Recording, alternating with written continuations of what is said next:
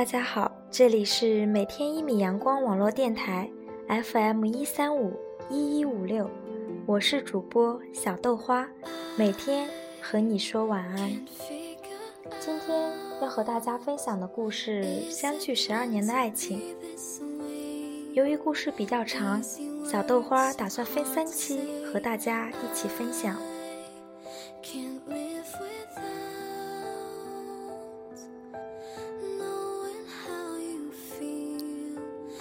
如今，我时常想起她来，那个扎着马尾辫、大眼睛、有点婴儿肥的少女。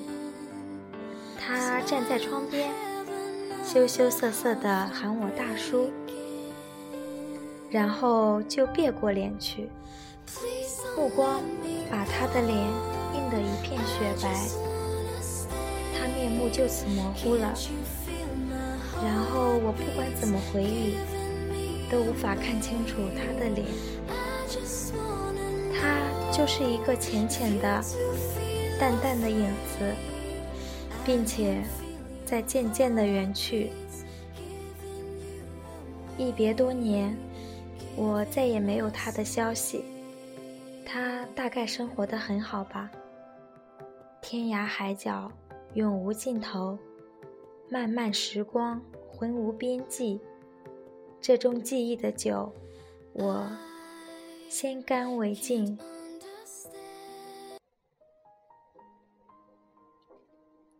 让他叫我大叔，有点委屈了他，也显得我比较厚颜无耻。尤其是现在大叔成为一个很高大上的名词之后，可是我实在不知道该让他叫我什么。叫我的名字沈白。有点奇怪，叫我哥哥吧，又有点装嫩的嫌疑。想来想去，还是让他叫我大叔吧。不过这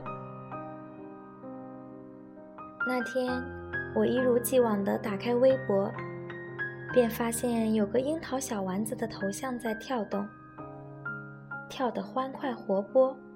我点开一看，上面说：“大叔。”你也是在 S 城吗？我是陈缕缕，我很喜欢你的小说呢。然后就絮絮叨叨写了许多对这小说的感触，一看就犯了学生的通病。他还很脑残地问我：“你在这小说体现了你的什么思想感情呢？”我侧着头想了一下，发现还真没体现出我的感情。出于礼貌，我就回复了一个谢谢。从我写小说以来，就有很多年少无知的妹子在抖我的私信。刚开始还比较受宠若惊，后来就有点烦了。刚开始还尽心尽力的回复，生怕一不小心竟将那些娇嫩的妹子给得罪了。后来就是装死吧。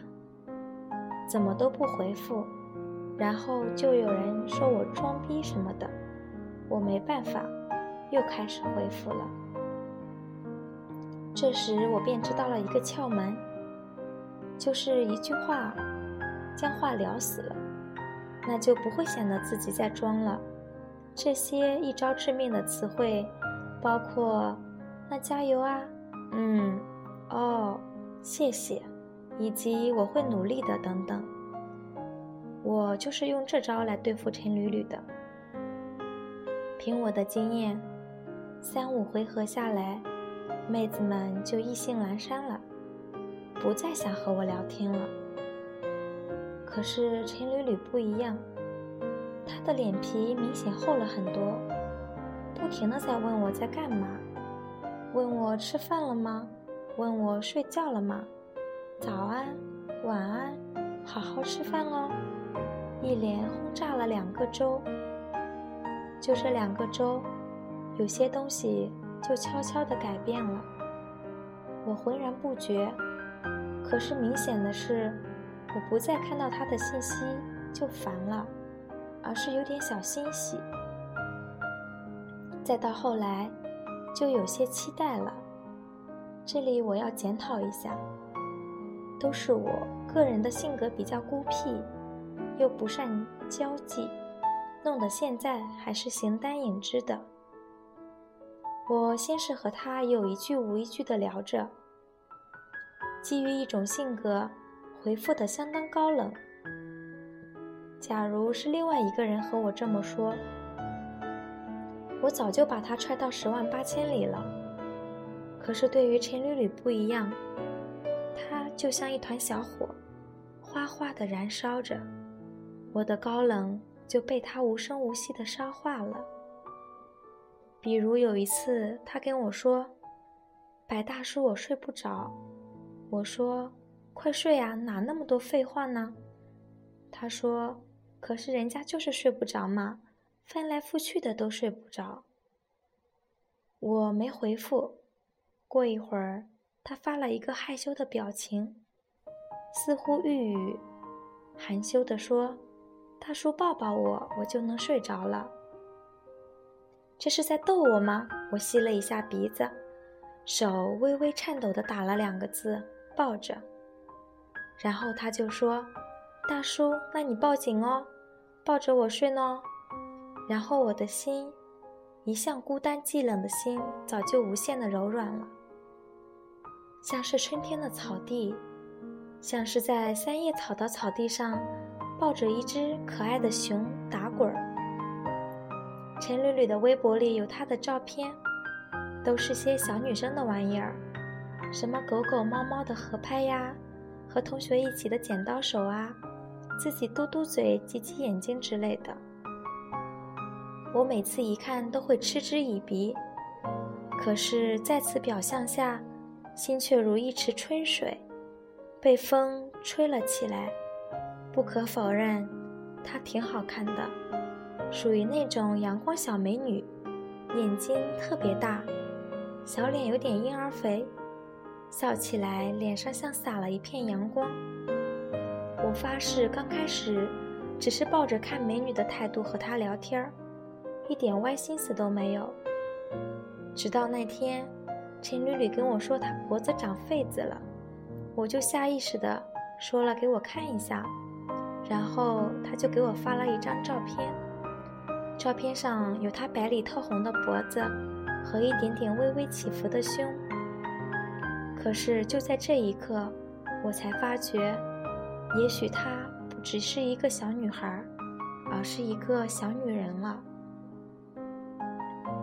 我和他的见面也稀疏平常，不值得多费笔墨去写，就一笔带过吧。那天我去他们的学校文学社做演讲，当然只是特别小型的。他们文学社的指导老师是我的朋友。所以让我去给那些学生讲讲怎么写小说。我其实也不会写，但是碍于朋友的面子不好意思，就去了。在下面听讲的人中就有陈缕缕，她一双大眼睛滴滴溜溜的在我身上打转，让我一阵又一阵的心潮澎湃。我不知道是什么时候开始这么在意她了。我讲的话题散而又散，大部分时间都不知所以。我记得一直缠绕在中国的志怪小说里，然后跳到明清的小说里，怎么都跳不到现在来。下面的同学也听得一头雾水，而且开始窃窃私语了。我也没见过什么大世面，心里就有点着急了。话更是不知道该怎么说了。这时的目光就与陈缕缕对接上了，刹那间的电光火石就将我燃烧了。他的眼睛似乎会说话。这时我的手机震动了几下，我没敢拿出来看。我猜那是陈缕缕给我发的信息。我不知哪里来的勇气。起码足足盯了他三秒，三秒足以让一个不谙世事的少女低下了头。她低着头，羞羞涩涩的。我讲完时，下面的同学礼貌性的给了掌声。我欠身起来，抱歉的说了一些客气话，毕竟同学们花了一个小时来听我废话。鼓掌时，陈缕缕显得很落寞，他的神色呆滞的坐着。那么多人，唯独他没有鼓掌。可是他在想什么呢？我又不能问他，也就不做长说了。我并没有离开，我也不知道在不舍什么。小阶梯的教室出来是一块草坪，转角处有一个长木椅，我就坐在长椅上看了看周围，看见没有学生，从包里摸出一根烟，点上。风很轻，夜空如水，星子如水，我显得有些落寞。也许在此种情景中，都会有这种心思吧。这时，我听到一阵急促的脚步声，然后接着那声音又戛然而止。我看到陈缕缕站在我的面前，面色绯红，一双马尾在后脑勺一晃一晃的。大叔，他就这么喊出了一句。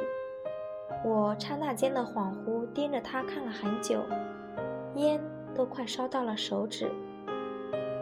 我还以为大叔你走了呢。陈缕缕低着声音说：“我顿时豁然开朗，终于知道我的不舍是什么了。可是，好吧，今天的故事就先讲到这里，接下来我们下一期再见喽。” It's making sense that we put up such defense when.